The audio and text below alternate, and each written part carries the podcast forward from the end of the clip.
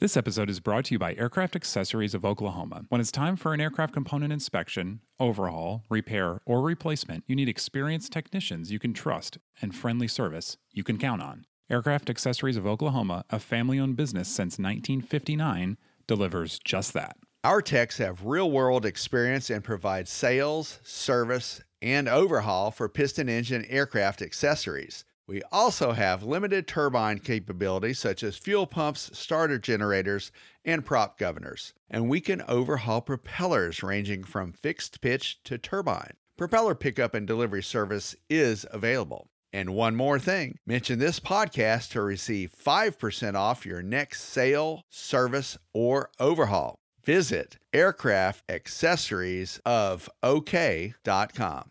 This podcast is sponsored by Genesis Aerosystems, a Moog company and leading provider of autopilots for rotor and fixed wing aircraft. The Genesis STEC 5000 is the latest digital autopilot, providing increased safety plus decreased pilot workload. It's being certified for Part 23 and Part 25 retrofit aircraft, such as high performance turboprop and turbine jet aircraft. To learn more about the STEC 5000, visit genesis-aerosystems.com. This week on Hangar Talk, owners of Continental engines may have to get out their pocketbooks. And we're going to talk about the Fairness for Pilots Act introduced in the House. Remos and Stemme, a marriage made in what? and speaking of what, Diamond launches three high performance singles. All right, David, you ready to do Hangar Talk? Let's do some Hangar Talk.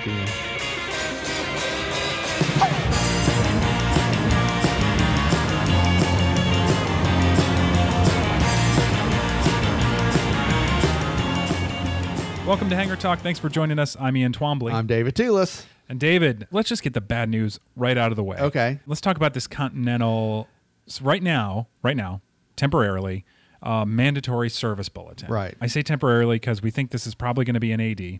Uh, in fact, Continental put something out, and this is the latest today, saying that uh, they're working with the FAA on the development of the AD. But before we get into that, let's back up a little bit and talk about what this is all about. So, big bore Continental engines. These are the ones that are powering a lot of aircraft that we find common today. The Yeah. big, Cirrus has a pretty big engine in it. Yep, the IO 550, it applies to that one. And the 470 that's in a lot of 182s. Yep, yep. So the IO 470 and uh, also the IO 520. Right. So this mandatory um, service bulletin, which hopefully you know, if you're flying Part 91, you don't have to comply with. Right. Says that quote on all engines currently configured with camshaft gear part numbers, and then there's a bunch of numbers. Right. Um, which you'll want to look up on the website. Within 100 hours of operation, at the next engine overhaul, not to exceed 12 years' time in service, or whenever the camshaft gear is accessible, whichever occurs first. First. That's important. It is. Um, with camshaft gear number, blah blah blah blah blah. So So with the service bulletin, like you said earlier, Part 91, you don't you don't have to do something with that. Yes. It's a great idea to do that and keep an eye on it as an owner to, to be safe. yeah, But what what's and if you're going through an overhaul or something, I mean, you're gonna you're gonna comply with this, Right, right. Obviously, but the difference between a service bulletin and an AD, obviously, the AD becomes mandatory. mandatory and and now either one costs a few dollars out of your pocket Oh no yeah, yeah, yo yeah. So um, now Continental put something out. Uh, this is what I think just today or or last night that um, said that they are working with the FAA on the issuance of an AD. So we do expect that probably to happen. Do you think there might be an alternative way to comply with the service bulletin or a potential AD? Uh, that's a good question. A lot of times that, that does happen, and then what happens? Uh, at least when I was in the like the Mooney owners group, Yeah. uh, folks in the group themselves uh, during the chat digest and all, some people would be mechanics, and they would you know say, "Hey, why don't you try this? Why don't you try that?" Yeah. and a lot of times that actually mitigated some of the costlier you know suggestions. Yeah, and you would think, okay, well, hey, if my engine's been um, overhauled, then I probably have this new part, and everything's going to be fine. These are these are the cam gears, by the way. Right. Well, uh, Continental says they have a list of FAQs in, Yeah. the, in the stuff they just put out recently. How do I know if my engine's affected? And they say, okay, well, first you have to check the model list, and it's and it's a number of them. We just mentioned a few. If your engine was manufactured or rebuilt by Continental factory, Factory. only the factory, after August 9th, 2005, your engine's not affected. Oh, that's good. But that's it. The but that's the last twelve years. Yeah. Yeah. So obviously, a lot of older airplanes probably have not gone through a reman. That's true. Yeah. Especially if, if, if someone doesn't fly the airplane that much. Um, so they might have to really uh, double check that. Yeah. Be really on top of it. Yeah. But that brings up a question I was going to throw out the table here and to our podcast listeners, which is that if you're flying an airplane with a with a big bore engine like that, you might hit that 100 hours pretty darn soon. Oh yeah. because you're- people are traveling with them. Right, they're Yeah. go in place machines. Yeah. in a Mooney or a Cirrus. Yeah. Absolutely. Yeah, absolutely. Yeah, I think they're going to hit it fast. And so AOPA is obviously on this. Um, been uh, working with the FAA. So I, you know, we'll see what happens. I think this is going to take a little while to shake out. We've we've been working with the owners groups, obviously, which is important. Right. Um, so I think a lot more to come on this, but uh, You- potentially a big deal for Continental you know, I was, I was going to let our uh, listeners know that a lot of people don't know that AOPA works behind the scenes and really gets uh, heavily involved with some of this type of stuff, especially ADs, where it's going to cost our members out of their pocket. Yeah. And we have a whole team of folks that are really scrutinizing this. So it's not just something that we take lightly. Yeah. Oh, yeah. Yeah, absolutely. I mean, a lot of this stuff, like you say, it's like things that we've probably been working on in the past and maybe we just haven't heard about. But um, and this one is the case. They have been working on this for a long time. So All right. Well, hopefully, yeah. hopefully, we get some solution to that pretty soon. yeah. So next thing, good news. Real good news. Yeah, If you're a pilot, cool. Yeah, um, we talked, I guess, a couple podcasts ago about Senator Inhofe's um, Fairness for Pilots Act. basically what we were calling the the Bill of Rights two yeah, to a degree. Yeah, right. And I know this gets really confusing with names because it's like, well, we thought third class medical reform was Bill of Rights too, and it sort of was, but then it stripped out. It's and its so- own thing. Yeah. So the Pilots Bill of Rights one, you remember, made it through Congress and That was did. signed, and um, so this is a follow up essentially to that that was first introduced in the Senate, and now it's in the House. That's right. Uh, U.S. Rep. Sam Graves introduced this this past week, and it's really cool. I think for a lot of our members to know that that they will now possibly have representation if if there's a movement um, against them. Yeah. By what? By the FAA, That'd be- or the NTSB, or no, the FAA. Yeah, the FAA. FAA. So it is it is really confusing because we're talking a little bit of minutia. Basically, you know, if, if you never get violated, you don't have to worry about this. But if you do, Uh-huh. um, a lot of folks might not realize the way that it works. The appeal process. It's like, well, you go to the FAA, then you appeal through the NTSB, and then the whole NTSB, and then it goes theoretically to district court. And where does that leave a pilot though? Yeah, I know. Well, expensive for one it thing, right? Yeah, it is cost out of the bottom Yeah. line out of your pocket. Yeah. So one of the issues is that basically the fact finding part of that gets limited at a certain point. Yeah. And then they can only start to appeal on sort of technicalities. So it makes it hard to to uh, present your case Yeah. if you're a pilot. Absolutely. And so this would actually give pilots some more representation, Mm-hmm. and would actually put the uh, put the burden back on the FAA. Yeah, rather, that's right. And- regulatory agencies. Yeah, and um, and the nice thing is, and so really the meat of it's right here. It says aviators would gain the right to appeal an FAA decision Oh, through yeah. a new merit-based trial in federal court. There you go. Yeah. The right to appeal. Yeah. That's cool. It That's something cool. we haven't really had then. Yeah. Absolutely. So- Then, uh, and then other uh, other provisions of this particular um, legislation would also speed up the notices to airmen, what we call NOTAMs, Mm-hmm. uh, an improvement program, and I think that would be good. And it would also limit the uh, or put a duration rather on temporary flight restrictions in the NOTAM. That was something I didn't realize was in this particular Pilots Act that was just introduced. Yeah. So very cool. We'll obviously have lots more about that.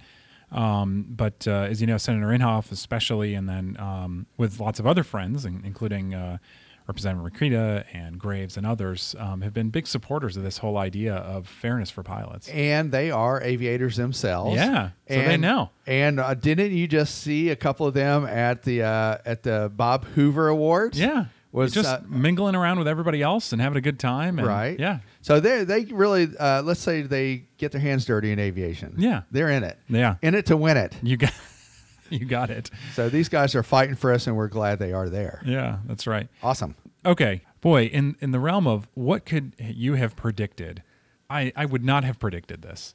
Remos and Stemme are one. Now that doesn't make in a way it doesn't make sense at all. Yeah. But in a way, if you look at it, I mean, those aircraft are both. I mean, uh, the Remos got it. You know, got started in the light sport side of things. Did we? Did we give one of those things away? Mm-hmm. We did. Okay. Yeah, we did. That it was a before I Swoops got here. airplane. Yeah. Okay. And in fact, Jill Tallman just went over and flew the new one uh, a couple months ago. I gotcha. Yeah. So Their Remos is they they had kind of a rough patch. They had a um, rough couple of years. In fact, in one of our earlier podcasts, I think we talked about them. Yeah, yeah, that's right. And uh, and that that was when the company was going through some issues. Now, Stemme, isn't that like a motor glider? You got it. You got it. Those things are so cool. They are really cool. They got that massive wing and the Yeah. retractable prop, and you know yeah, the the prop engine and pops right out of the cowling. Yeah. that is so neat. It our, is neat. Our podcast listeners ought to check one of these out at some of the fly-ins that, Yeah. that they'll be attending this year. I'm sure. So they make the S12 and the S10. Okay. Which are these high performance gliders. And so you think like, okay, how did they ever get together? Except for the fact that both companies are in Germany, right? So Okay. Um, Well, that's one commonality. it is. It is. Um, so it's because you know a lot happens behind the scenes that, that we never talk about and the companies never talk about with manufacturing subcomponents. okay. One of the most famous Oh, ones yeah. was you know Cirrus made the subcomponents for the Icon, right? Okay, Used to. And so that's what happened here. Basically, Remos was making some of the components for Stemme. I gotcha. And so they so- had built a relationship starting Yes. uh, several years ago. Yes. Okay. You got it. So, And so, just consummating that relationship, I guess. yes, guess. that's right. There making it official. kind of like a marriage. yeah, they're not living in sin anymore. Okay, I love that. Okay, podcast listeners, that Yeah. was that wasn't Dave T saying that. Just teasing. So we'll we'll see. Um, I, you know, and so if you can get efficiencies through whatever sales and uh, marketing, and Of course. and everything else, awesome. A lot of symmetry. Now, have you flown uh, either the two motor gliders or either the several motor gliders that they have had? I have not flown a Stemme. I've only the only motor glider I've ever flown is the Grob. What was that like? It's cool, although the Grob. Oh man, I'm gonna feel bad even saying this. It, it was a bad airplane and not a great glider. Is that right? Yeah, it was great for training, Uh-huh. and that's what we used it for. Yeah. It was not on the level of these like these Stemmes, which are high performance They're sleek machines. looking. Yeah. So now, what is the concept of a motor glider? You can get to altitude on your own and then soar. Yeah, Is that it? You got it. Stow the engine. Okay. Uh, in Stemme's case, you close the cowling. It Yeah. becomes you know completely aerodynamic, just like any other glider, and off you go. That's pretty cool. It's really neat. Popular in Europe. Yes. Um, I don't know if we've seen as much popularity in the states, but it would be neat to do that kind of. They have that opportunity to to fly one of those. Yeah. Yeah. They're very cool. Very cool stuff. Awesome. Yeah. So uh, staying in Europe, uh, let's do that uh, because the other sort of airplane news that's come out of there is with uh, with Diamond. Diamond is trying to mix us up, man. They're coming out with some hot new models. Diamond has the DA50, and they've got three versions of that. They got the Dash 4, the Dash 5, and the Dash 7. okay. So the difference being their engine horsepower and the seating configurations. The one thing that blew my mind about this deal was that the engines that are going to power these guys are basically diesel engines, but they're not the ones that Diamond helped. They're not the helped get- No, not the ones that they helped to get to market. Gotcha. Okay. So how do you pronounce this? Safran? Yeah. Safran SMA diesel SMA. engines? Yeah. So these are going to power the Dash 4 and the Dash 5. The Dash 4 is four place, Mhm. Dash 5 is five place. Oh, now it's making sense. Okay, so and about the seven is seven place. Right on, man. All right. We're together on that now. Oh, I love it. So, th- but this is pretty cool. Then those planes are, I think, I think they're sexy airplanes to be They honest are. with you. Yeah, they really are. And uh, I think that they'll go some places that now you were, st- you and I were talking about this a little bit uh, a little while ago. Now, has Diamond uh, been talking about this airplane for a while? Oh yeah, the the 50 has been out there in some concept form or another for for years. Uh-huh. And so, I mean, they've put turboprops on it. They're a fascinating company to me because it's like they spend so much on R&D. Yeah. Probably more I'm I'm Uh, I'm, I'm hesitating because I'm trying to think of another company that would spend more on R&D. But they do put a lot into what could happen. Yeah, I mean, they've done They had the jet for a while. Yeah. Yeah. Uh, and but now here's the thing, and now and I've told you a while back that I, I flew in that that Katana model, Yeah. two person model, Yeah, a while, back, cool. which was neat even back then, was, Mhm. you know, years ago. But um, it seems like they you're headed down the path of saying they put a lot in R and D, but how much do they bring into the market versus Yeah. What they're putting into the Yeah. behind the scenes? Yeah, they they are. You know, it's funny. You'll see some companies go way too big in sales and marketing and not enough in R and D. Right. You'll see others, you know, have a decent mix, and then you'll see Diamond, which they seem to have a ton of investment in R and D and very little in sales and marketing. They just, That's where they fall down at. yeah. I Ex- mean, I, well, now they have the that DA62 model, Yeah. which is so cool. it is very And- cool. And, they've also they also have had uh, through the years several very popular models. Yeah, they they keep upgrading the DA40, Right. The 42, they keep upgrading. The 62, they keep upgrading. 62, right? And I mean, what other company do you know that it's like they they make a gamble in diesel, it fails, and instead of saying ah to heck with it, they I, did we never not. want a thro- deal, they didn't throw the towel in. no, in. they make their own engine. right. I mean, it's amazing. More power to them. Yeah. so I I don't know. I mean, and so that's what makes the 50 kind of weird. It's like we haven't really seen it yet, but yet they keep.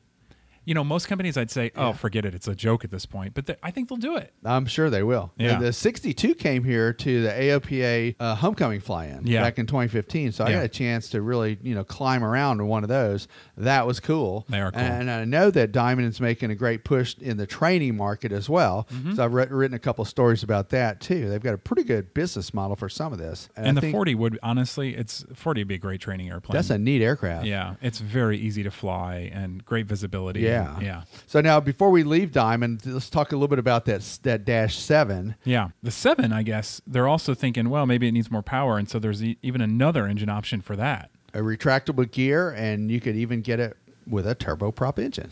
Cool.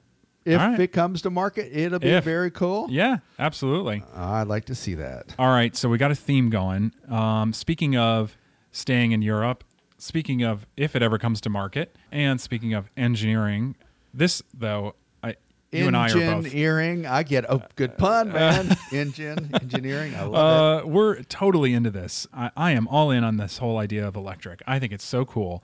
Uh-huh. So um, this this just came up, I guess, the past two days. it. It has. You know, the solar impulse. We talked about that back when, and I was like, "Oh, what's the point? Why are they doing this?" And I was kind of a jerk about it. 35 miles an hour, and they flew it around 26,000 feet. But Yeah. but we're talking a, a transcontinental yeah, flight. Yeah, and um, and so I I was a little bit of a a little jaded on all that but- Electric engine, battery power. yeah, Yeah. But glad to see it looks like something might actually come from it. Yeah, it looks like the son of Solar Impulse has started to take flight, and it's a new company called H55, and it's being spearheaded by the co-founder of Solar Impulse, pilot Andre Borschberg. Mm-hmm. And he spent, I mean, he spent days and nights in a cockpit Yeah. traversing the Pacific in different legs around the world, Yeah, and that was a solar-powered aircraft. yeah, completely. Yeah. completely. So, which is why it took him so long because you know of all the technical challenge. But it was a it was a technical demonstrator, a you know, sort of a, a moonshot for them. Um, long wing, multiple engines. But now the H 55 is a single engine, single seat aircraft. It's supposed to looks awesome. It's really It's cool. got that elliptical sort of Spitfire The wing. Spitfire looking wing is pretty neat. Hadn't seen that in, in eons. Yeah. And it's going to have what about an hour's worth of uh, of endurance. Yeah. So I guess it's sort of a local, you know, kind of a local flyer, maybe a trainer. Mm-hmm. But what a cool thing with electric engine and uh, solar and woo. Yeah, so it's really neat. You know, we um, uh, the extra 330, they've got that uh, Siemens motor Oh, that's that set right. a bunch of speed records and everything is else. that thing is slick. Yeah, and so when you start to get the motors, it's like you can put these really cool airframes around them. And so this uh, this company has, I guess they're calling the demonstrator the Aero One, small Okay. A, big E, small R, small O, one, Uh, okay. which is All really right. confusing. Um, In case you want to Google it. yeah. But uh, anyway, so yeah, they've already made 50, I guess, 50 hours of flying on the thing, which That's is not really bad. cool. Yeah. And uh, love it. So, I, you know, we'll see. This could just be their first foray. It might or might not be powered by something made by Siemens Yeah. under the hood. And Siemens was a big Solar Impulse, I guess, uh, Hmm. uh, sponsor. Okay. And so that's Now interesting to know. to make sense. Yeah. Basically, Siemens had a lot of input to some of the technology that was in the Solar Impulse. Yeah. So same teams working together. They get to know each other. They see an engine. Solar Impulse people see an engine that works. Yeah. On it goes. Make it work and uh, put it in a single person plane that looks like a Spitfire. I'm there, man. I know. I know. It's so cool. I was looking for an excuse to spend some money. Yeah, right. There we go, man. Uh, so, so we only covered like five things today. There's tons of other stuff going on, and so we, we didn't even have a, a chance really to get into all of it. But um, I think we will. Kind of next show we'll try and wrap up. But Sure. Um, one just real quick uh, stuff and we'll break from tradition a little bit.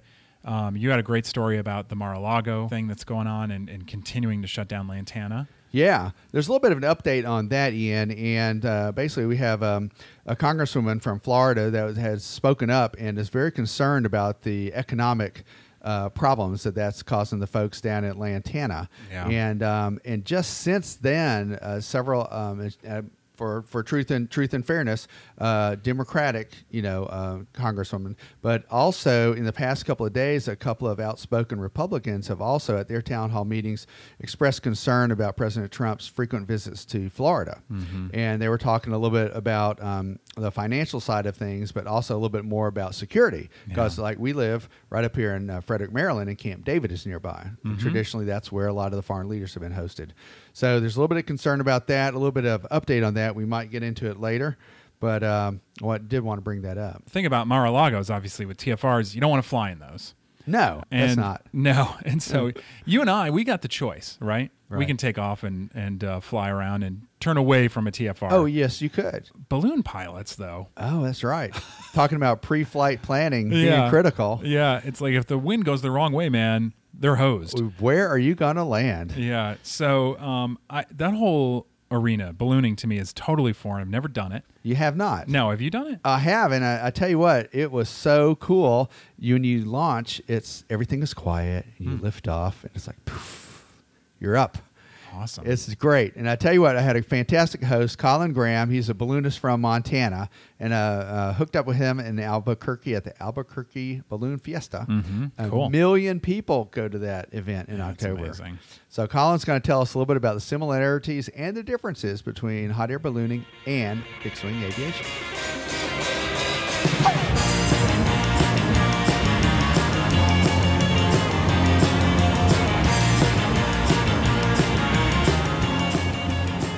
All right, so uh, we have uh, Colin Graham via Skype. Colin is a balloonist. He's out in Montana. We had the pleasure of meeting over uh, in October during Albuquerque Balloon Fiesta time. Colin, how's it going today? David, fantastic. Thanks for having me. Good deal. We wanted to talk a little bit more about um, ballooning and how folks can get interested in ballooning. And I think that you have a really cool story of how you first got interested in aviation via ballooning. Go ahead and, and uh, give us the background on that. Sure, sure. So, um, my dad had been involved in uh, uh, hot air ballooning before I was actually ever born.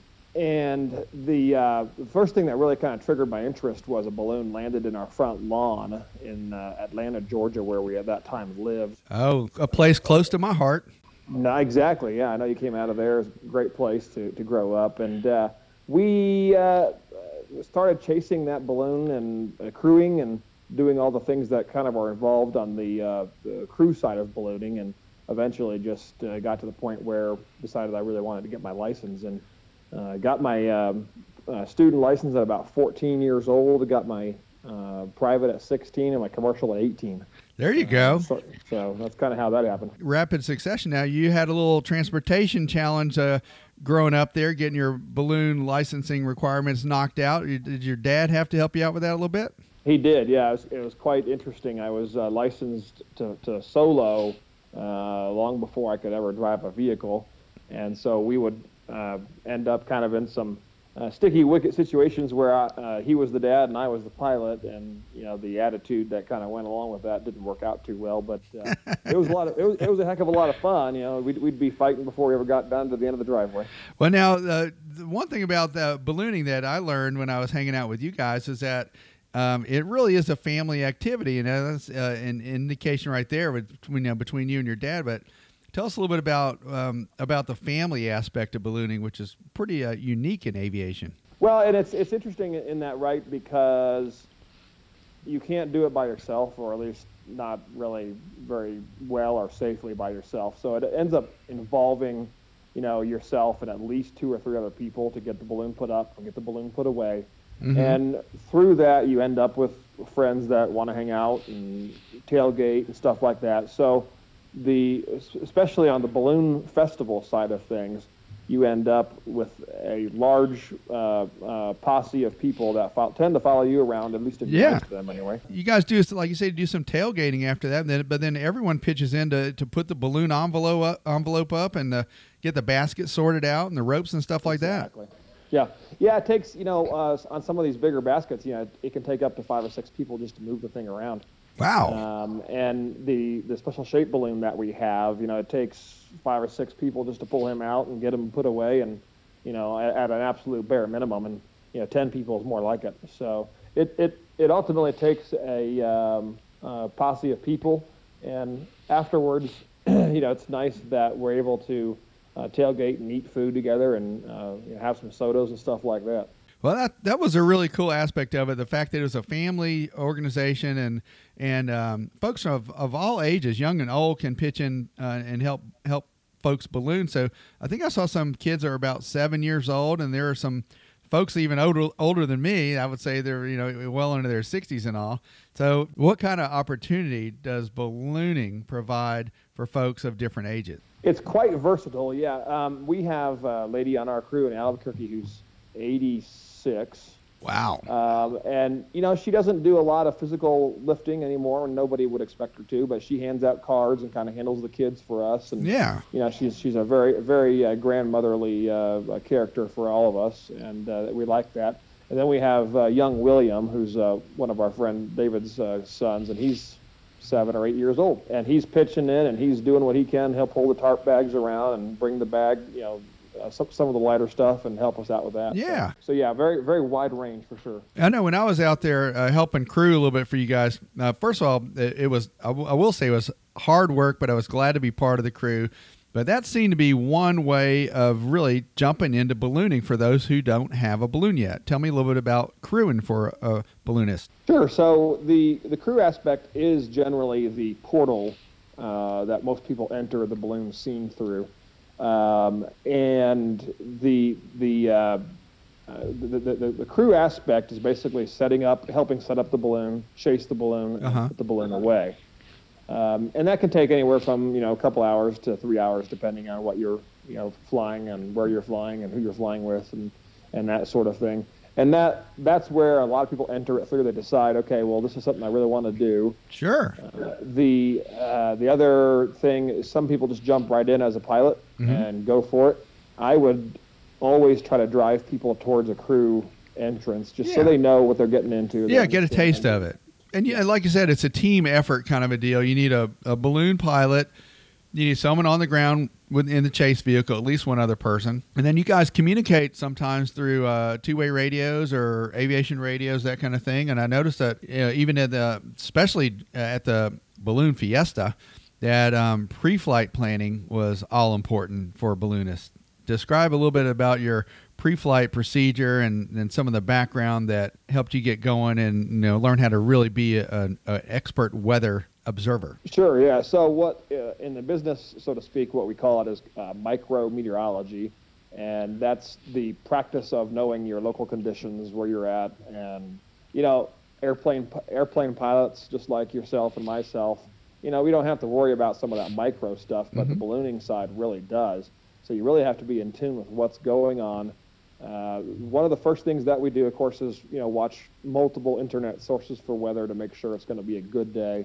Uh, at that point, uh, toward the you know maybe the evening before the flight, we'll start looking at uh, the the TAFs. Yeah. Um, but the big thing that we do once we get out there, which is is the real telltale sign, is the little what we call the pibal, pilot balloon, Mm-hmm. and it's nothing but a helium balloon. We fill up with helium and let it go. Mhm. And at that point, we can determine you know what the first couple thousand feet of winds are doing. Well, are you watching this uh, pibal as it floats skyward or what? Yep. Yeah, pretty much. Uh, some of us go as far as to get compasses and you know try, try to track it the exact direction. A lot of us kind of have a general idea of okay, that's going in a good direction. It's going to work just fine, no problem. Some some of the com- competitive guys get get really down in it and try to figure out exactly which way it's tracking and, and this kind of thing. I, I don't personally do that. but, Gotcha. um, the the pibal is very indicative of what is going to happen.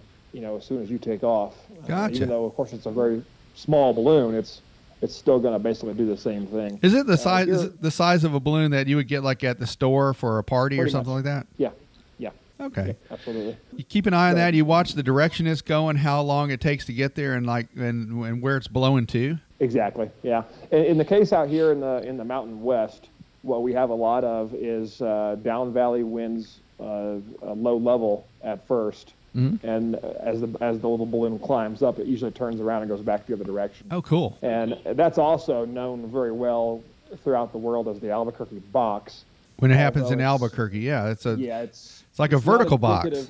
Yeah, it's, it, and it's not uh, specifically uh, only in Albuquerque. It just happens to be uh, basically high mountain valleys with a river running through them. Uh, is, is kind of what creates that whole dynamic, and it's uh, so that's very interesting, and you can kind of see that uh, with the pilot balloon when you let it go. That's really cool. So, talking a little bit more about the the Albuquerque area it like when we went flying, it was really cool that we launched from a field right there, and and um, as you and I spoke about before, uh, like a million people throughout the yep. you know the 10 days or so of the festival come and view it it's extremely popular it's very beautiful it's why the think can, the people at canon camera say it's one of the most photographed events in, in all of the world it but, is. But the the Albuquerque box, so the the um, winds start out in one direction, and then and they they end up in another direction. And God, man, when you and I went up, we we ended up almost where we started. That's exactly right. Yeah, and a, and a, a fairly skilled pilot should be able to manipulate the winds in his in his uh, favor. Now, of course, you can't do anything about it when it changes, but uh, you know, that that last day that you and I flew together, yeah, we went out to the north and we came back to the south, and we weren't going to quite make the launch field again, but the wind changed and took it southeast. Yeah. And so, uh, in in watching some of the other pilots, I was able to, you know, realize, okay, if I just get down in this general area, I'm going to go right into the field, which is exactly what happened. And you know what? You bring up a, a good point to consider is that when you're ballooning, this is what I noticed, uh, Colin. When we were ballooning, you were so in tune to um, not just the weather, but the other senses that were all around us. And we could shout out to people on the ground when we got close and greet them. When we took off, you could smell the the funnel cakes that they were baking over there, and it was just so cool. I mean, you just don't get that in a in a fixed wing aircraft. No, you sure don't. And and you you, you certainly can talk to folks and say hi to them and yeah, what we do uh, when we fly around uh, certain holidays is, you know, wish them a Merry Christmas or Happy New Year or, you know, whatever. That's cool. Applicable day is, and they, they just think it's, they, they, it tickles them pink because they don't, a lot of people on the ground don't realize that we can hear them um, or, or, that we can talk to them. So, or you, you can know, see them. We, have had some interesting things happen over the years, as you might imagine. Oh, well, we might have to save that for another podcast. I'm Absolutely. pretty curious about that. But um, uh, one thing that I noticed that people, um, in Albuquerque, and I'm assuming elsewhere, really um, uh, open open their uh, property. You know, w- w- they have their property with open arms. They're, uh, if you talk to them ahead of time or shout out to them, hey, can we land there? You know, people are pretty cool about. Uh, setting down a balloon on their property, but I noticed that you did shout out to them, and while well, we had this one landing, and asked if it was okay to land in their field. Sure, yeah. So the, the difference being there are landings when you have that opportunity to, to holler down, or you have the opportunity to send the crew ahead, mm-hmm. you know, because you, you have a reasonable amount of certainty that you're going to end up there. But there are landings like you, you described there that, okay, this is where we're going to be, and it's three or four, you know, may, maybe 10 or 15 seconds, and you don't have that time ideally in that scenario what you would do is keep the balloon inflated and then have the crew or somebody you know a passenger from the basket go ask permission to stay. And sometimes you'll get somebody that says no and in that case you you generally would fly on yeah. unless it's a safety reason and then you go from yeah. there. But you know i would say um, somewhere 75 80% of people are usually pretty happy to see you. Yeah and, and balloons are they're so graceful they're so pretty that uh, it really is it's kind of a it's a fun thing and it's just beautiful. One thing I noticed at the uh, Albuquerque Balloon Festival, and I was going to bring this up, is that when you guys had this special event called the Balloon Glowdeo, that was an evening event. The sun was setting, and the balloon pilots were all uh, on this field and and really um, you know firing up your your your gas burners and all. It, it was beautiful and uh, but man, y'all were like rock stars, Colin. People gathered around you in little groups and they were shouting questions at you and things like that. And tell me a little bit about the Glowdeo. Sure. So, uh, some many years ago now, 25 years or so ago, the, Albuquerque folks, uh, one of, and backing up a little bit, I got past myself there.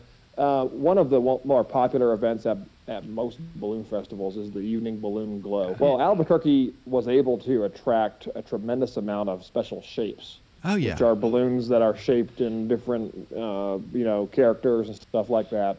And they were able to put a large group of special shapes together and hold the special shape Glowdeo. And, and the reason for that name is the primary event is the special shapes rodeo in the mornings. So that's where that comes So it's a rodeo in the morning and a glowdeo in the evening. That's correct. Yeah, yeah. And so, um, so that's been an incredibly popular event for them because people that otherwise don't want to get up early in the morning to see the balloon launch, Ah. uh, they can come in at you know five or six o'clock in the evening.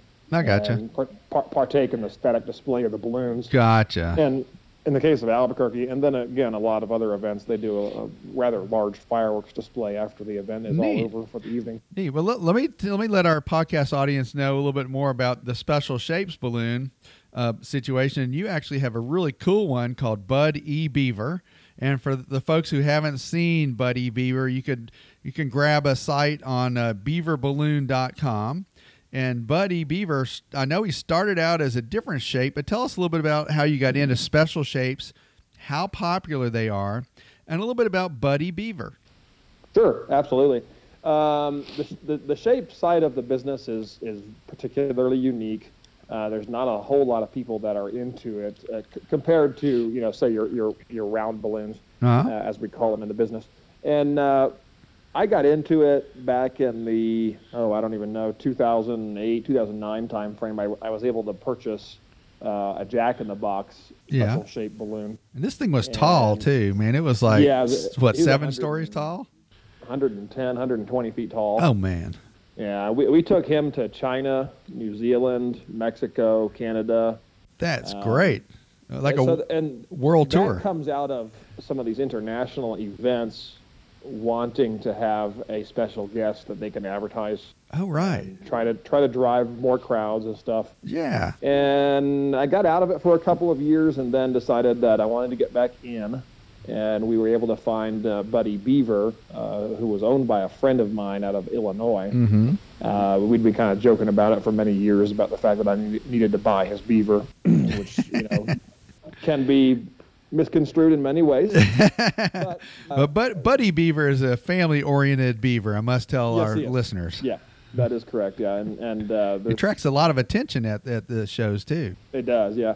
So uh, Buddy Beaver initially started out as Mr. Potato Head, Aha. and and he is the recipient of ballooning's only extreme makeover. uh, about two years after he was built as Mr. Potato Head, there was a disagreement between the parties involved that allowed that character to be made in the first place. Ah. And Dave and Kathy, the, the original owners, had uh, you know al- almost hundred thousand dollars in this balloon envelope, and it was all brown. I mean, the Uh-huh. whole thing was brown. So it was like, well, what are we going to do with it? And and somewhere the story goes on the on the other side of Sandia Mountain in Albuquerque one Uh-huh. year, they said, well, why not a beaver? And for another forty thousand dollars, uh, they sent this balloon back in for a, for a retrofit For a teeth conversion.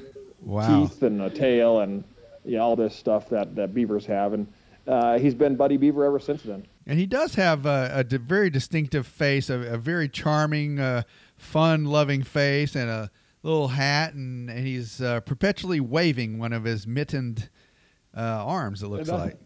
yes, that's correct. Yeah. Oh, Yeah, so yeah, Buddy what- what- Buddy Beaver is a popular a popular animal at the at the, the special shaped events for sure. he is. Yeah. In fact, uh, here in just about ten days, we're uh, he is already in country, uh, but he's he's going to Thailand. Whoa. And, uh, we are going with him, so that should be a fun trip. We're taking a couple of the crew chiefs from Albuquerque over and uh, uh, spending about 12 days in, in country. So you were telling me earlier that the special shapes are a huge draw overseas and uh, and also here in the states as well. But um, but folks don't necessarily have to go that expensive route if they want to get into ballooning. I noticed, um, Colin, I noticed that some of the balloons were for sale at the sort of the buy and swap table for kind of about the same price as a Cessna 152, maybe you know fifteen thousand dollars, twenty something like that. Yes, absolutely.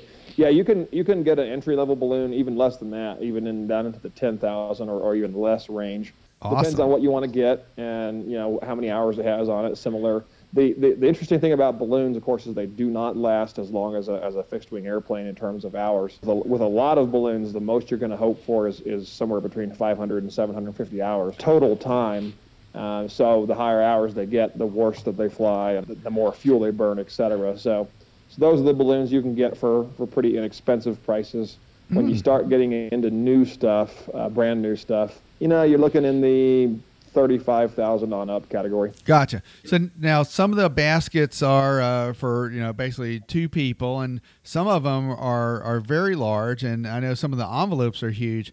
Can give me a little bit, uh, give our podcast listeners a little bit of a rundown of the range and sizes and kind of what they could expect if they were going to get involved in ballooning, what they could look at and what they could do.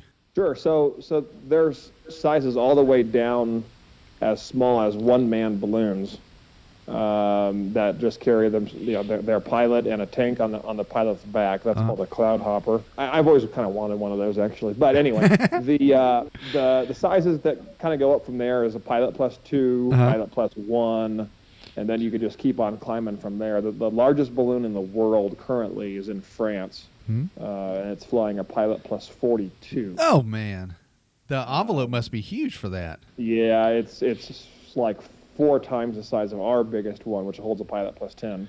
So yeah, it, it all comes down to what you want to do, and of course, most of the people flying the very very large balloons are doing it uh, because they have customers and, and clients that want Yeah. to pay to, to fly rides. Commercially, So, for, for sure. Yeah, I I would say your average sport balloonist is a pilot plus two, Gotcha. maybe a pilot plus four. So maybe you know, pilot and, and close friends or family, something like that. Right.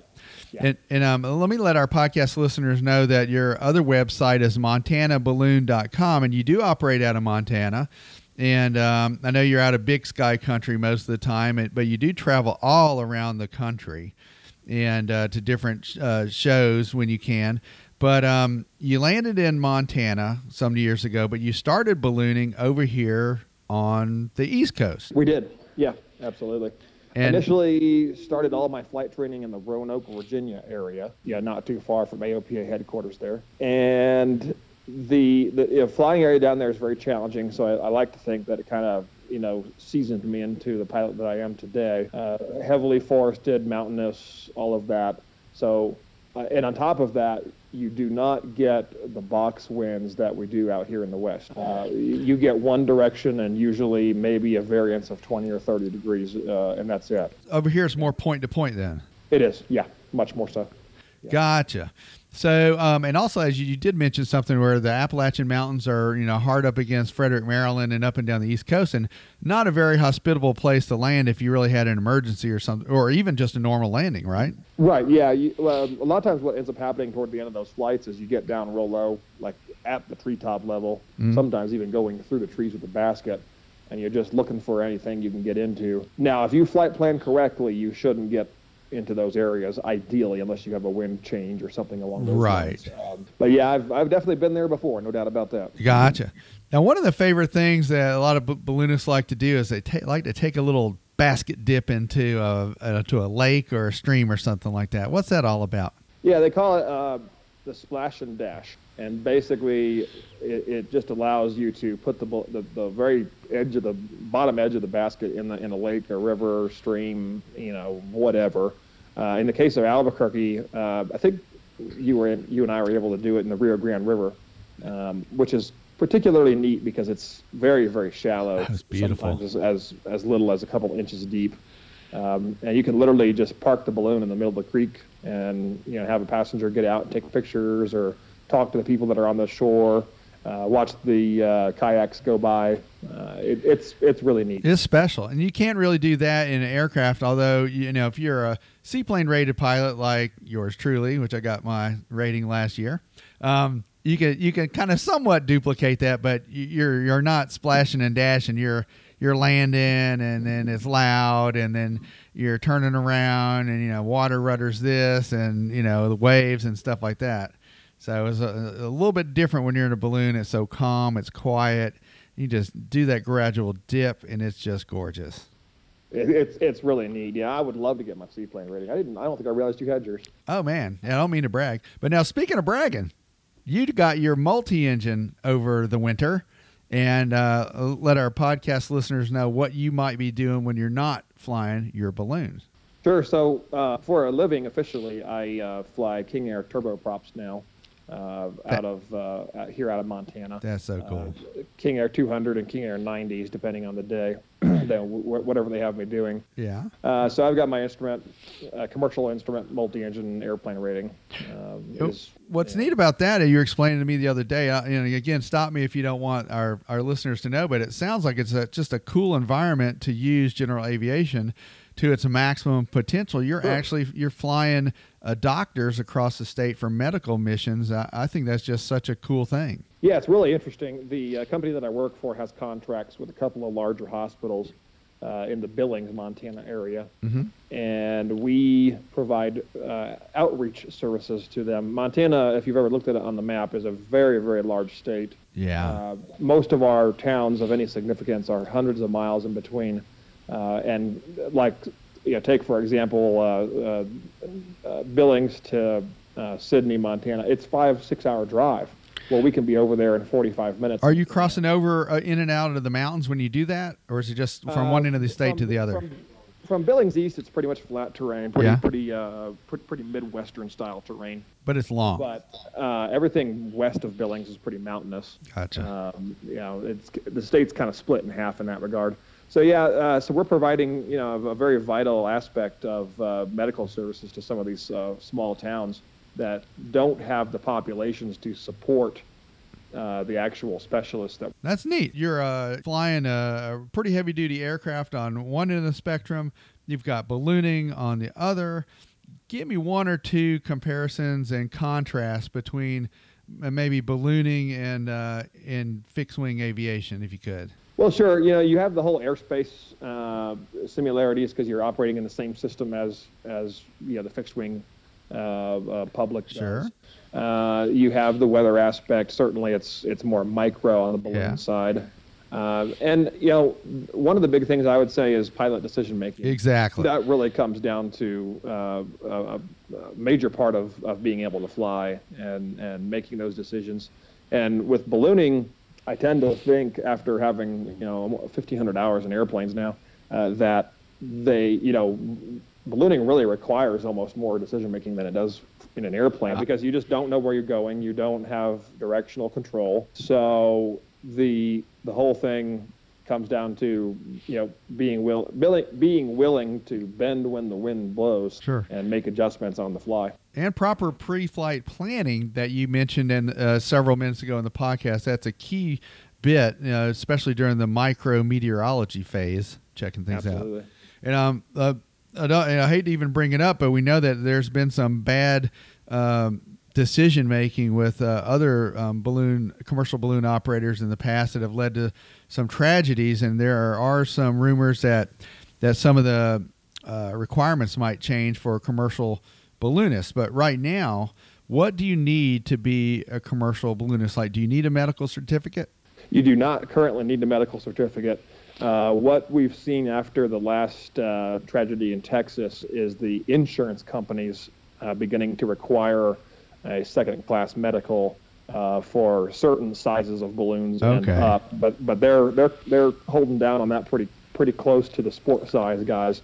And there's some there's a lot of controversy in ballooning uh, right now uh, over that whole situation because there are a lot of people that most likely can't get a medical Mhm. uh, if they tried, and so it's going to cause some some heartache in the in the balloon industry. I see what you're I, saying. for one, uh, support uh, a medical uh, requirement, and and possibly even uh, uh, bringing uh, commercial balloon operations under the uh, flight seeing uh, FARs. But I'm one of the few. I understand, and I know, like you said, it is controversial, and there's uh, arguments on both sides of the coin for that. For that, but we, you know, as pilots, we just want to do the safest thing we can and be safe and have as much, um, you know, have as much knowledge as we can going into it. So, but I, I do That's know exactly that um, there might be some changes blowing on the horizon for that, but we'll just have to wait and see. Yeah, and I don't think it's going to be anything that would really deter, especially uh, an already rated uh, airplane pilot. I don't think it's going to be anything that would deter Gotcha. uh, that that uh, aspect of, of, of folks entering the sport. Okay. Well, look, I know that you've got some appointments to meet uh, today, and uh, one of them with your lovely wife Brittany, um, she was actually helping out uh, on the crew. She's an integral part of the crew when I met you guys, and She is. she is um, she's a cool person. Also, I wanted to just let our listeners know that that um, with Brittany's help, some folks who were um, who were challenged physically were able to participate in ballooning. Tell us a little bit about what she does and and some of the special things that she's brought into ballooning. Right. So, so I met Brittany uh, some years ago uh, when we were living in Arizona together, and she is a certified sign language interpreter, among other things. But she's also a K-12 certified teacher, Right. um, and teaches uh, in sign language to deaf and hard of hearing children. Uh, and that's been her passion since she was in college. Uh, and, and so she's provided a very, uh, ju- just with that alone, has provided a very unique aspect to the whole uh, balloon team that we have going here. Uh, one of the things that happened to us just a few years ago in Albuquerque that you're referencing is a couple of deaf people, actually three or four deaf people, found out. I don't even know through any who or what, but they found out that Brittany was a was a, a sign language interpreter, and they they approached us and said, "Hey, can we help you with your team? You know, because you, you can actually communicate with us." So they helped us that entire year, and then the next year, and I think they were some of them have moved away from the area now, so we we lost a few of them for that reason. But um, Brittany was honored by the Balloon Fiesta, which is the largest balloon event in the world, as the Balloon Fiesta Ambassador of the Day. Uh, for helping those folks a couple of years back, so that was a real honor for her. That is so cool, and it, yeah. it it shows you how folks of all walks and ages can get involved in this really this family event, this family sport. Absolutely. That's cool. Well, speaking of Brittany, I know that you guys uh, might have a lunch appointment today, and I don't want to hold you up too much. I wanted to remind our listeners that um, that they could find you at montanaballoon.com, and also they could uh, find you guys at beaverballoon.com. Let us know uh, before we sign off, Colin, where you're going to be this summer and for the next couple of months if folks want to track you down. You know, we're we're pretty much uh, based in Montana these days. We don't do a whole lot else. We do Albuquerque. We'll we'll be doing the one in Thailand. I think uh, come next uh, winter we'll do some more international events. I've got some things kind of cooking there. The uh, we already have an invitation to Mexico and to uh, the Philippines, and I'm working on one uh, to New Zealand as well, which which is where we same one we've already been to. But but you know one of the things I'd like to say to you, David, and, and the whole staff over there at AOPA is uh, those of us out here in the pilot community really appreciate everything that you guys do for us. We um, we just en- en- enjoy the whole aspect of AOPA. Well, Co- Colin, you guys are too kind. Brittany as well. Um, you guys open your arms to us like a family, which we really appreciated it. And I should remind our listeners that um, if they want to check out a little bit more of the ballooning that you and I did um, back in October, they could go to AOPA dot org and they could um, they could just search up for uh, Albuquerque or Balloon Fiesta and they can see some of those special shaped balloons and Buddy Beaver and they can get a get a good look at your pretty face and and your your whole teams. So but Colin thank you so much for uh, reaching out to us and also for being a really good um, aviation ambassador not just in ballooning but fixed wing as well and sharing some of the contrast and similarities with us today on the on the Hangar Talk podcast. So, Colin, thanks again for spending so much time with us uh, here at AOPA on Hangar Talk, and we hope that you have a safe and very uh, exciting summer and uh, the trip to Thailand and everything. We'll look forward to catching up to you again, maybe at the uh, Balloon Fiesta again in October. Yeah, we would love to have you guys any anywhere, anytime that you're that you're uh, around can be around. Uh, you were a great asset to the team down there this year, and everybody enjoyed getting to meet you. So. Uh, thank you for uh, involving me here with the Hangar Talk podcast, uh, and we look forward to uh, discussing more ballooning and fixed wing stuff in the future. All right, Colin. Thanks. I enjoyed it. Thanks, David. All right, see, see you soon.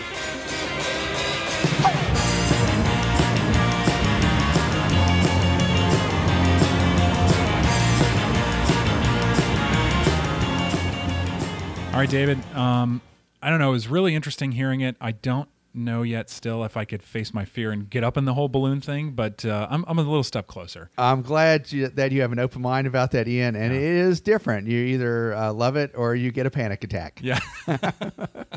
I'm in the I'm in the the boat of where I love it. all right, and I think that's all the time we have for this week. I'm Ian Twombly. Our editor is Austin Hanson. And I'm David Tulis. Hey, you can find us at aopa.org slash hangar talk or email us at hangartalk at aopa.org. Don't forget, we're now on iTunes and available at Sporty's Takeoff app. Yeah, make sure you rate us on iTunes. And don't forget to email us. We want to hear from you. We'll see you next time, David. See you, Ian. Thanks.